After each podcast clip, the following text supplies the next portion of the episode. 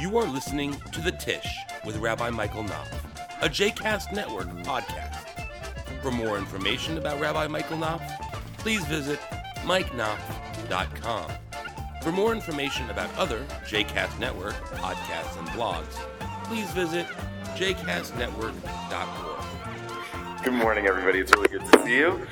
Um, so, before we begin, um, I just want to read a couple of uh, uh, letters that kids wrote to God um, that I think can uh, start our conversation. So, Neil writes Dear God, I went to this wedding and they kissed right in church. Is that okay?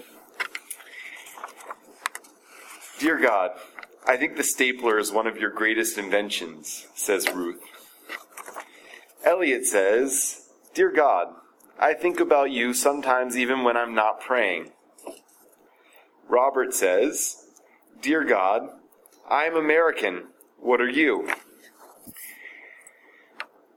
Nan says, Dear God, I bet it's very hard for you to love all of everybody in the world.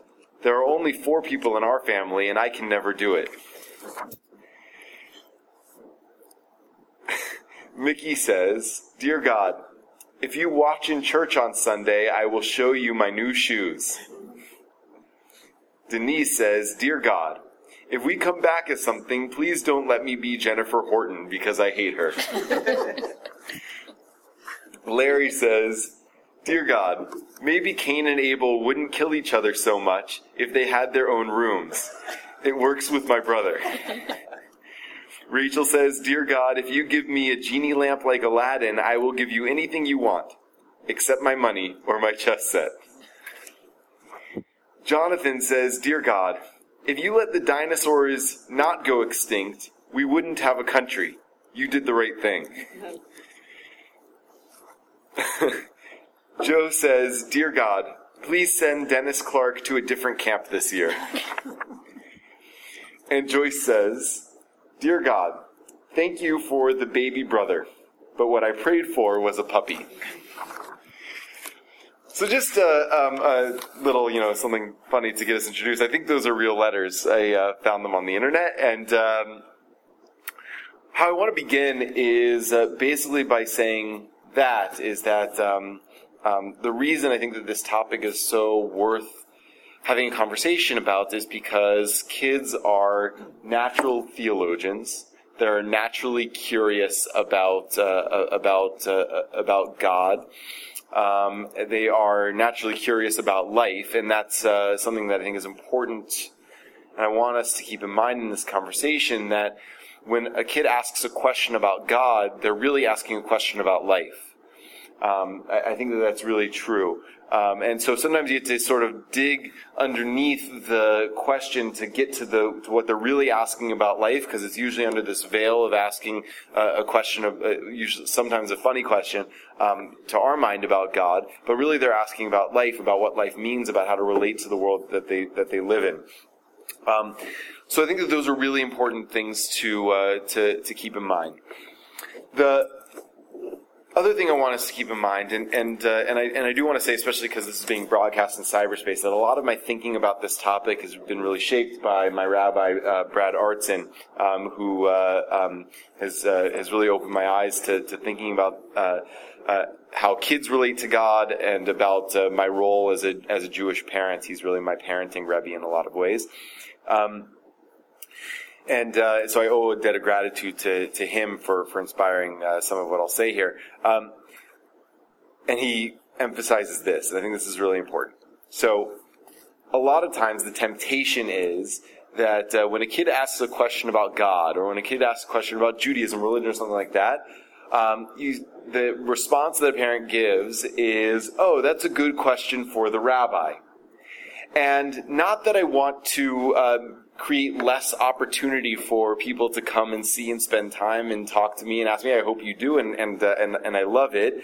Um, I want to invite you and encourage you not to outsource the questions. And the reason is, and this goes to the conversation we were having before the class started about the uh, the the study of um, American Judaism and the study of American religion in general, is that the the the rates of um, uh, being identifying not with a particular religious denomination um, are rising. And the rates of religious practice and religious identification are rising, especially among the young. All the more so, the rates of people who decide to do something crazy like become clergy. So what that means is that um, that in our culture, for a handful of sociological reasons that we don't need to get into now, um, religion is is is sort of a, a, a fringe category. It's something that uh, that only weird people do, right? And only weird people are serious about, and and only a certain subcategory of weird people are uh, are clergy. Which means that if you ask me a question and I say, "Oh, I'm going to bring it to the rabbi," it means that it's only a question that really weird people think about right? And that's not true about these questions. Whether you self-identify with a particular religion or not, these are all questions that all of us think about in one way, shape, or form all the time. And especially kids, right? And so the, I think one of the most damaging things that we can do is say, you know, this is, is, is, is convey the message to, to our kids that um, that only a you know a, a, silly kind of person thinks about these questions a serious person like your parents doesn't think about them. A serious person like your grandparents doesn't think about them. Um, we'll bring it to uh, we'll bring it to the rabbi. And you know, one of the reasons I, I say that is that you know I think of um, uh, uh, parents that I talk to uh, that uh, that are really nervous about their kids who have become more religious, right? And uh, and and and they relate to their kids who become more religious almost in the same way that parents relate to their kids who are on the street and have become drug addicts, right? Um, and, uh, and and I think that I don't blame them for things. I know that there's there, there's a lot behind that, um, and there's there's there's a different set of uh, of issues than my kid who's become a drug addict. Um, but but but it relates to this idea that that that that religion is not something a normal, healthy person really, you know, gets that serious about. You know, going to shul once in a while, okay. You know, waving a lulav and etrog on, on Sukkot, now you're pushing it a little bit, right? Um, fasting on Yom Kippur, 50% of people do, right? Um, break fast, everybody does, right? But, uh, um, even if you did even if you didn't fast, right? Uh, but, uh, uh but going to Tashlich, eh, that's pushing it a little bit, right? So, um, so that's that's I think a, a, really important piece of the conversation is um, is is recognizing um, that even if it's being asked in a different way than you would have thought about the question, these are questions that all of us think about, um, and uh, and and therefore um, uh, should be treated seriously because they're questions about life and about how how um, how our kids relate to to the world. Um, so there's that first. Okay. The second thing I want to say is that um, when a kid asks any question, um, but especially a, an important question like this, and, and, that's if there's one thing I want you to get out of this conversation, and, and I'm going to talk a little bit at first, but you can jump in with your questions, and, and I'm certainly going to leave space for conversation. Um, but uh, uh, when a kid asks any question, especially a question as serious as, as this, um, then that's what I want to uh, um, in, in, impart to you is that these questions that kids ask aren't just um, aren't silly questions. They're really serious questions because they're questions about um, how, how, the how, how our kids are going to um, uh, uh, relate to the world in which they live, how they're going to um, uh, uh, experience and encounter that which can't be seen, which is despite a, an increasingly um, material and reductionist culture is a really important part of life. Um, it, uh, it relates to issues of trust of, of parents and, and the world. And so these are really serious questions, um, which is I get wh- one of the reasons why it's tempting to outsource them. Um, it's also tempting to uh, to not answer, right? So um, or to say let me let me answer that later, uh, or let's talk about that another time. And so I want to say the time for answering questions is when they're asked. Um, that doesn't mean that you have to have the perfect answer at the moment the question is asked. Um, it doesn't mean that you can't say from time to time, you know, that's a really serious and important question. Um, I haven't thought about that a lot yet. Either let's think about it together or give me some time to think about it because I want to take the question seriously. Um, those are okay answers. You don't have to, you know, give an answer. This will bring me to my next point in a second. But um, um, uh, you know, you don't, uh, um, uh, uh, you don't have to have the right answer at, the moment. You shouldn't say what you don't believe. Uh, but uh, but nevertheless, the time I think for answering questions is when they're is when they're asked, which is also why um, outsourcing it is I think um, not the best approach. Um, the third thing that I want to say is that um, uh, the rabbi is not a bigger expert on life than you are. I could give you Jewish sources, right? I can uh, I can talk out things. Um, uh, but uh, but I don't know more about life than you do. I don't know more about living than you do. I don't know more about your child than you do. Um, right? And and because questions about God, I think, are, are ultimately questions about life. Um, they um, they they uh, require um, our our children um, trusting us um, with uh, um, with with their with their life, real life struggles and their real life issues, right? And uh, you know, so it'd be one thing if this if if we were talking about how to you know fix a laptop and I and I was the genius bar and like you know right there's a certain degree of like expertise on that kind on that particular um, piece of technology, but this is a technology that all of us uh, have, and all of us have our own wisdom and expertise on, and uh, and and so um, uh, uh, it's uh, a rabbi is not does not have necessarily more expertise in life than than, than you do. Um, may have thought about theology a little bit more, but this is these aren't really questions about theology in in in, in the philosophical sense. Um, okay, so th- that's a few things I want to say about not outsourcing it. The second thing I want to say is that um, you shouldn't say what you don't know, and you shouldn't say what you don't believe. Okay, so that's the that's the caveat in a way of the timeliness question of uh, of answering the questions when they're asked.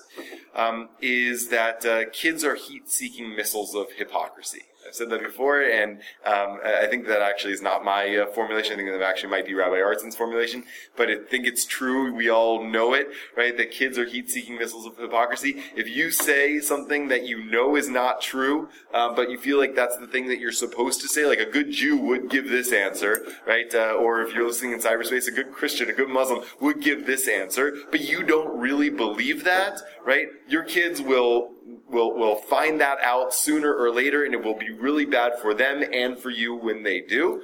Um, so, uh, so that's a really important thing, right? Uh, these are because they're they're serious and important questions about life. There are also questions about um, uh, whether they can trust the adults in their life um, to uh, to help them navigate life, to keep them safe in life. Um, and uh, and so uh, lying to them, even if it's well intentioned, um, and even if you've never really thought about it as a lie specifically, but just as just as something that you feel like you're supposed to say, but don't don't really deeply believe it, um, then uh, uh, then uh, then it's then I think it could be really damaging. The you know the, uh, a lot of times you know that uh, you know th- there's a whole range of uh, examples I can give to that, right? You know everything from um, you know saying to some about someone who passed away. Um, you know, I, I believe they're in a better place. Uh, that can you might believe that, and if you do believe that, I invite you right. But but sometimes people say that even though they, they hadn't really thought it through and don't really believe it, right? Um, and uh, and and if you don't, um, then uh, then it can be problematic. The um, another one that uh, that that's really big, right? Um, we, we say it and repeat it and talk about it to our kids all the time um, about uh, uh, about there's one God right? Okay. Um, so I, I would invite you to explore why it is that Judaism says that we're supposed to believe that and whether or not you actually believe that. Um, so that's a you know and, and so uh, um, uh, that's a uh, um, it's actually philosophically a really challenging thing because if it's what if there's one God then uh, then it means bad and good that happens in the world um, uh, can't be outsourced to a different power. Um, right? Uh, that's one of the things that it means. Um, so, uh, uh, so we, you know, we, we sort of uh, repeat that dogma, um, but uh, um, but we also often do it without really examining what it means. I'm not saying you shouldn't believe that. Um, I'm just saying that uh, that that in response to a kid's question, I think that, that this that this conversation, what I hope it does, is encourage you to, to think a little bit more fully about what it is you actually believe to there are great books out there on uh, on, uh, on on theology. There's no perfect theology because there's no perfect human reason and no perfect way of understanding what is, I think, at its core, um, unknowable. Um, but uh, but there's great books. Uh, one book that just came out, and we keep on talking about it, but I'll give him a plug here because I think it's a really important one. Um, uh, is a, a, new book that Brad Artson wrote. Um, it just came out the other day called uh, the the God of relationship and becoming or something like that. Um, uh, something like that. Um, if uh, um, if you go on Amazon and look up uh, uh Bradley Shavit Artson, um, uh, and the word God is the first one in the title. I think it's the only one of his books where the word God is the first one in the title. You'll find it. Um, and the premise of the book is a is a theology that uh, is um, compatible with what we know to be true in the world uh, scientifically and uh, um, um, uh, et cetera. Right? A lot of uh, theologies that are out there um, try to make us choose between um, whether we believe uh, um, what we can believe scientifically is true or not. Um, and his premise is that uh, that we should try to have a theology that makes sense with life. so that's a good, and it's written for a broad audience. Um, so it will be a, a, really good one. But there's lots of great books out there, and, and, and you know on your reading list of things, you know you have a rotation of you know I'll read a Danielle Steel novel, and then I'll read right, then I'll read Fifty Shades of Grey, and then I'll read maybe one day I'll read a literary fiction, and then and then so in the rotation put a put a book of theology or two in there to to think uh, um, a, a, little bit more. No, please uh, think a little bit more about uh, uh, what it is you actually believe, and um, and that you can't say what you don't know right? So, um, so it's a, also the caveat to the timeliness question is that if, when, when a kid asks you a question and you don't know the answer, it's okay to say to them, you know, that's a really serious and thoughtful question. I don't know the answer to that. Let's think about it together. Um, or what do you think? Right? Um, that's a really uh, that's a really important uh, um, question to bring back to to our kids. Is when they're asking us sometimes they're asking for our answer, but really, a lot of times, maybe more times, they're asking for an opening to tell, for, for us to be able to listen and be receptive to and honor what they think or what they're thinking about right now. Right? So saying to them, I actually don't know what my answer to that question would be, but I bet you have a really good thought about it. So what do you think about it? That's really important for, for our kids to know not only that we care about what they believe and what they think and what they have to say, um, but that again, that these questions are, are important and, and no one is the expert on these questions, not even their parents, and that uh, they can have as much expertise um, on these questions as, as we do. I think that that's a really important thing. Um, which brings me to my next point. Tell them to keep asking those questions uh, because the good questions, the really big questions, are questions that need to be asked at each stage in life. Okay, so the question that uh, a four-year-old asks about God is going to be different than a question that a seven-year-old asks about God. It's going to be different than a question that a, uh, a 21-year-old asks about God. The questions might sound similar, but the way of relating to those questions and the way of, um, of, of uh, dealing with the answers and processing the answers is different at, at each of those stages. So, um, in addition to uh, to saying, um, you know, to saying I don't know or I do know, whatever the answer is, say this is what I think. You can say this is what I think right now. But everybody um, uh, changes as they get older, and something really important uh, um, uh, that that that we um, are always coming to understand new things about um, will uh, um, doesn't always stay the same. And I hope your answer to these questions don't always stay the same. And uh, I hope that you'll keep asking me these questions, and I hope I keep asking you these questions so that we keep talking about it, so we keep on growing together. I think that's really um, that, that's really important, right? The answers might change over time, right? right? We we change, and so the answers will change too. Um, okay, some common questions that uh, that that kids ask that I think are worth bringing up, um, and you may have heard variations of these from from your own kids or grandkids. Um, who made God, and when did God start? Some version of that. Right? Who made God, and when did God start, or where did God come from? Right? I know I came from mommy's tummy. Right? Where did God come from? Um,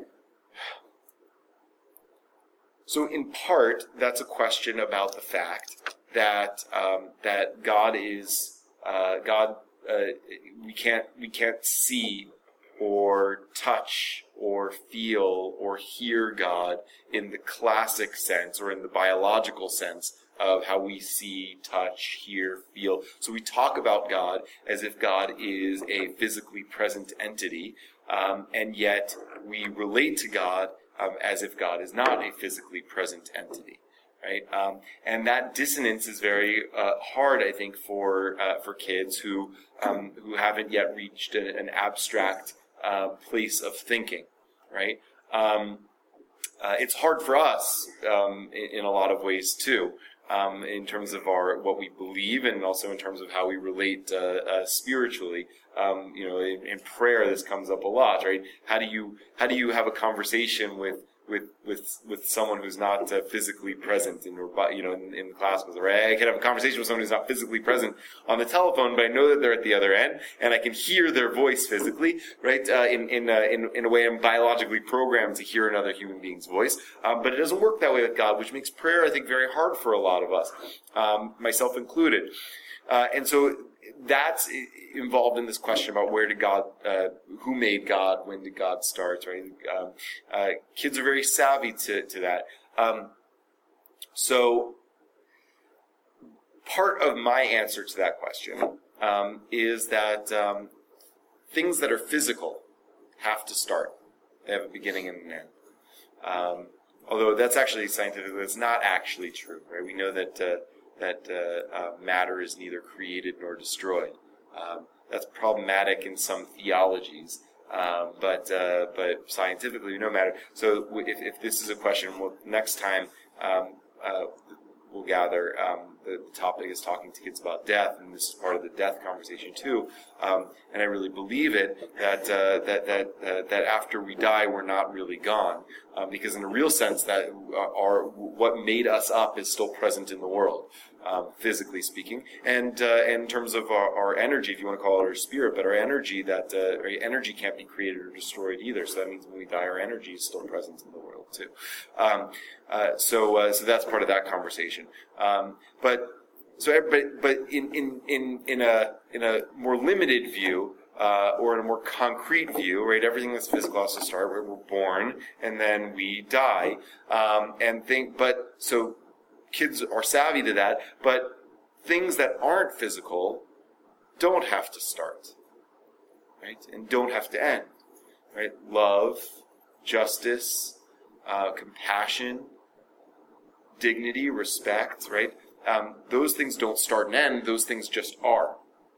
Um, so, one of my favorite stories um, is I think it's from uh, Rabbi Harold Schulweis, who uh, was one of the leading um, uh, congregational rabbis of the, the, 20th century. He was in uh, uh, Los Angeles, um, and he tells a story of uh, of his uh, kid asking, you know, at bedtime, um, uh, um, how do I how do I touch God? Or saying I don't you know I, I, don't know if God's real because I can't touch God, and and Rabbi Schulweis says, well, is love real? And and the child says, yeah, love is real. So, well, how do you know if you can't touch love, right? Um, and, uh, and and and the kid understood, and I think that that's a really good answer to the question. Right? You can't touch love, you can't touch goodness, you can't touch um, respect, you can't touch um, any of those uh, um, uh, non-physical things. They can't be touched they can't be heard. They can't be seen. You can witness them act. They, you can witness the presence of them in the world in actions, right? Um, so a hug can can express love. A kiss can express love. Um, a heart can symbolize love, right? But those aren't actually love. Those are just express, right? So in the same way, right, we can't feel, touch, hear God, uh, God physically, but I can I can point to uh, where God is in the world, right? Um, in much of those same uh, scenarios, right? Uh, uh, the, the, I think a beautiful, maybe not one to talk about kids, but one that's coming to mind now is um, the video of the Boston Marathon bombing, where you have people uh, um, fleeing the, the, the, terrifying scene, but then a wave of people rushing toward the bomb site to help as first responders right? I think that that is a physical manifestation of God in the world, right? Um, and I would be very comfortable. I don't know about using that example in a, in a kid, but I was talking to an adult about how do I how do I see God's presence in the world. Um, I, I, feel very comfortable saying that, that that's something that I, you know, that, that, that wouldn't be something I don't know or something that I don't really believe. I believe that that's a manifestation of God in the world. Um, I don't believe that those people are God in a classical sense of, of that statement. Um, I don't think that, uh, um, uh, but I do think that they are um, uh, reflecting God in the world. I think they are doing, they are a manifestation of God in the world. So, uh, or that action is a manifestation of God in the world. So, the question of who made God and when did God start, the answer that I would give um, is that uh, is that because God isn't physical, that doesn't make God not real. Right? And that uh, and that God is as real in the world and in our lives as as love is. Um, right? So, uh, um, so I would uh, uh, utilize that uh, uh, direction of answering that question. The second question that I, I often hear from kids um, is a similar one. If I can't touch God, how do I know God is real?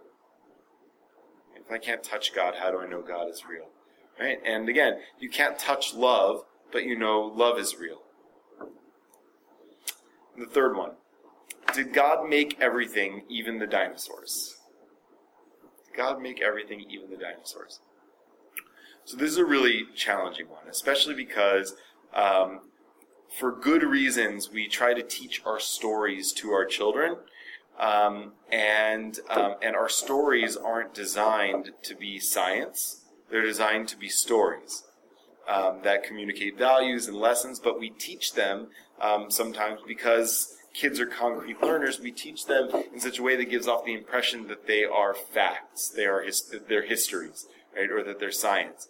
Um, so I have kids ask that question all the time, right? If God created the world in seven days, then uh, um, you know when did God create the dinosaurs? Right? And I had that when I was uh, a little bit older. I think I was in like fifth grade, and we were doing. I was I went to a Jewish day school, and we were doing um, biology and, and, science, and we were learning about uh, um, uh, carbon dating. It was earth science, and we were talking about um, the age of the earth, and we were talking about fossils and carbon dating, whatever. And uh, and a Chabad rabbi who taught in, in our school, um, we we um, uh, we asked him that question: Say, if God created the world in seven days, then how do we have fossils that are 65 million years old?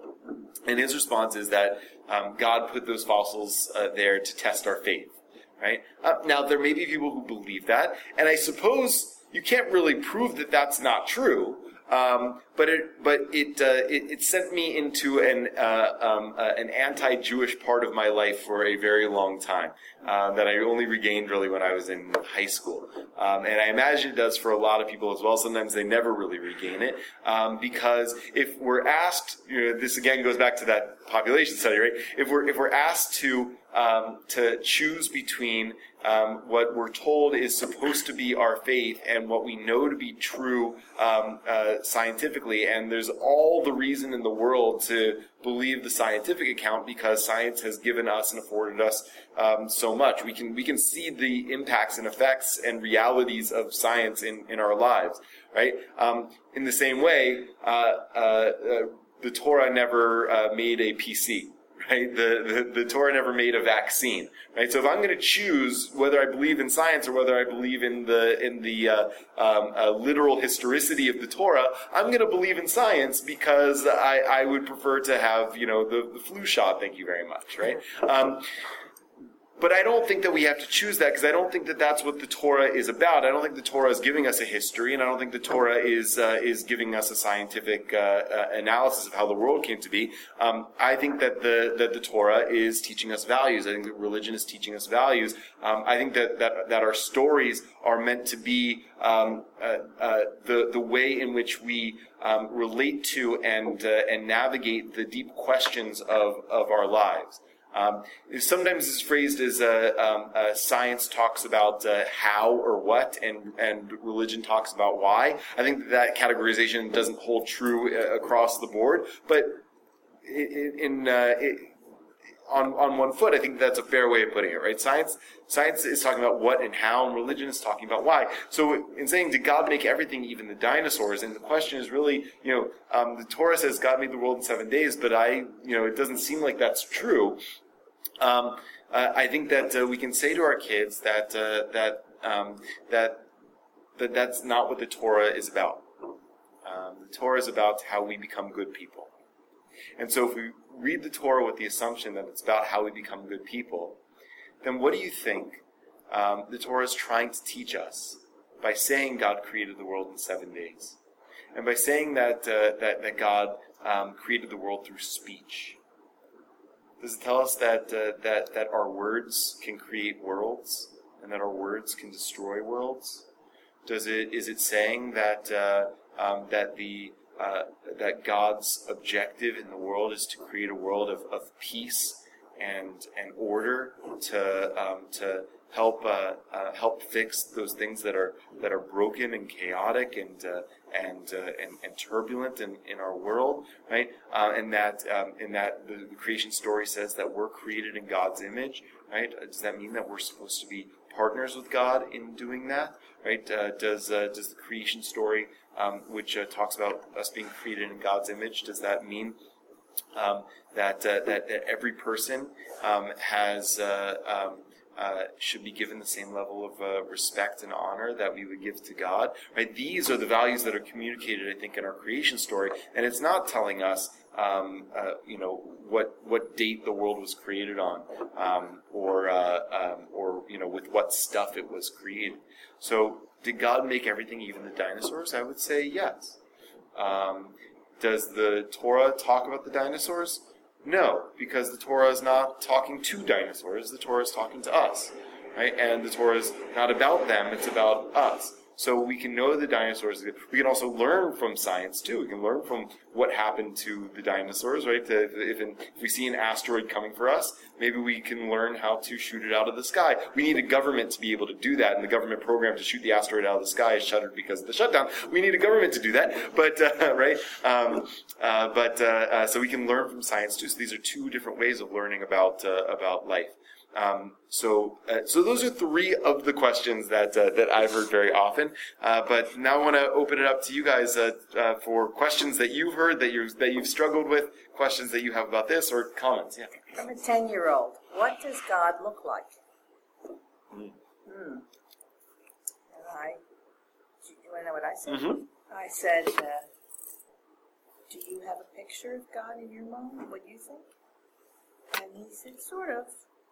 And I said, it, it was very quiet. I said, is it of a man sitting in it? He said, yes, yeah, sitting in a chair with a beard. I said, a lot of people think that way. I said, I don't think there's a person up there, an image. I said, you know how the clouds move around? It's sort of vague. There isn't a thing. Well, he found that very difficult. And I said, but I think it is the goodness that we have. And that really was too empty. So I said, but a lot of people in science have a very religious feeling and think that there really is a very strong power of God because there's so many mysteries in life and in the world that to explain them is beyond us. And we say God, it's the good. Well, that was the end of the conversation, but it's not a very satisfactory answer. It wasn't to him or it wasn't to, to you? To me. To me. I don't know what God looks like uh-huh. either. Yeah. I've thought about that. Yeah. it sounds to me like your answer was great. Um, uh, and sometimes you won't know in the moment whether the answer is satisfying to, to them. Right? So the only thing you can do is the best you can. But it sounds like you had a great answer. You know, the, the, um, the, the, the, the abstraction of the concept of God is very difficult, uh, depending on the developmental stage that, uh, that, that the kids are in. Um, as, as kids get older and moving into early adolescence, it becomes easier to talk about uh, you know abstract concepts and um, and you know uh, powers and forces and you know things like that. In- infinity, right, is a concept that we don't really get until uh, we're a little bit older. Um, so uh, sometimes it helps to, to say, you know, um, God isn't really um, uh, uh, anything or anyone, But if it helps you to picture a certain image in thinking about God, then um, then I think that's okay. We in Judaism we do that all the time, right? The Rosh Hashanah liturgy has a, a, a series. One a famous uh, liturgical poem has a series of uh, you know, we are clay in the hands of the potter. Right? We are um, we are a ship in the hands of a captain. We are uh, a canvas in the hands of an of an artist. We are glass in the hands of a glass blower. Right? Um, imagine God as each of those different things, and us in relation to God as each of those different things, right? Avinu Malkeinu, God our Father, God our King. Right? We've done that in Judaism um, throughout. Um, Christians have it a little bit easier, right? They have a, a very concrete image of, uh, of, of what God looks like, although there are major problems with that point of view. I, th- I like the way Judaism has better, which is um, which is uh, um, uh, having concrete images, but having a lot of different ones to choose from, and uh, and and having them um, uh, available for reference at different times of our life and different times of the year because we need to relate to God in different ways at different times. Um, so we could say that to kids: say God isn't one thing or one person. Uh, but depending on what we need from God at a given moment, it might be helpful to think of God as a certain kind of image. Well, there's another aspect to this because other members of this family have the crucifix as their idea of God. Mm-hmm. So I think this child is thinking, hmm, what is which which is God? What what is this God? And the other was much easier. Of course. Therefore, more of a challenge. But it's also, I think, much harsher. I mean, the suffering to look at that, something that I have never been able to grasp. Your story, may I just Please, comment? please. That, your story A what? and just not serious, and Yeah. but five or six year old child in Sunday school who comes home with a picture, and his mother said, "That's wonderful, but tell me what is it?" Well, this is blue, this is sky, and this is grass, and this this figure, stick figure, that with a- a beard, and and that's God. She said, "Well, I see the sky and I see the grass." But I don't really know what God looks like. He said, "Look, now you do." right.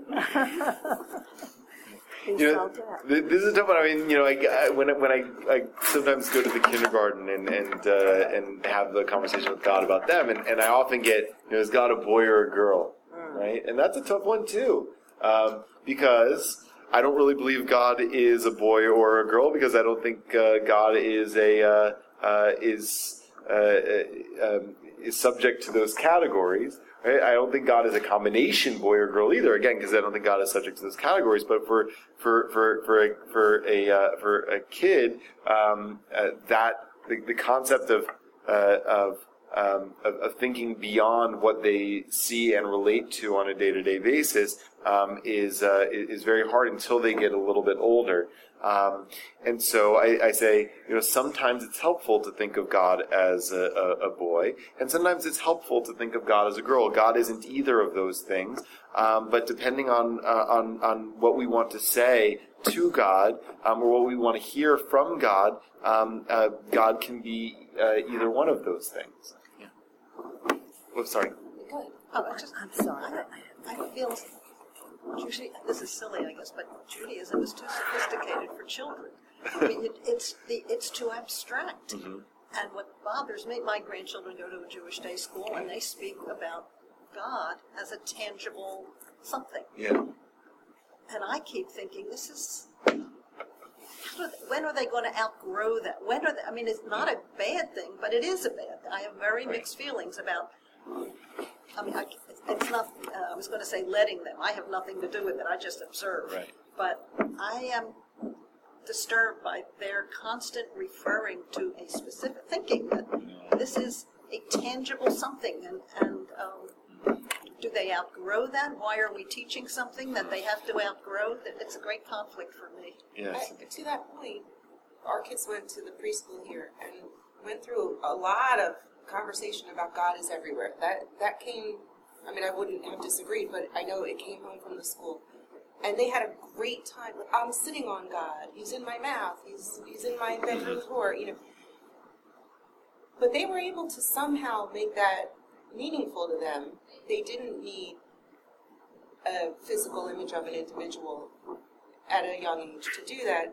I don't know that if you played it out, you know, well, but that would mean thus and such, and that would mean this might not be true. But they were comfortable with the idea that God is sort of an abstract um, I don't know what you would call it, but presence. Yeah, I, I, I've experienced that too. Um, you, so I have a couple of conflicting things to say about your question, which is a great question. The first is um, that, uh, that, that Judaism is a sophisticated religion. And uh, for a lot of people who uh, who sort of check out of Jewish life at their bar or bat mitzvah, um, they assume that Judaism um, is only appropriate for people up to age 13. Right? And it's a huge loss because the real richness of the tradition, um, I think, is best appreciated uh, by adults in some ways, and it was uh, written and designed for uh, for for adults. Um, so that's one thing I want to say. Um, the second thing I want to say is that sometimes what we provide for our kids in in uh, in in our educational environments um, are things that they um, don't really believe, uh, and so that when they come of an age where they actually are able to think more critically about these things, they say, you know, like that's for that's that that's nonsense. That's for silly people, right? That's child stuff, right? Um, so it's a it's a mutually reinforcing kind of thing uh, that that we have going on, and uh, and and it's very challenging.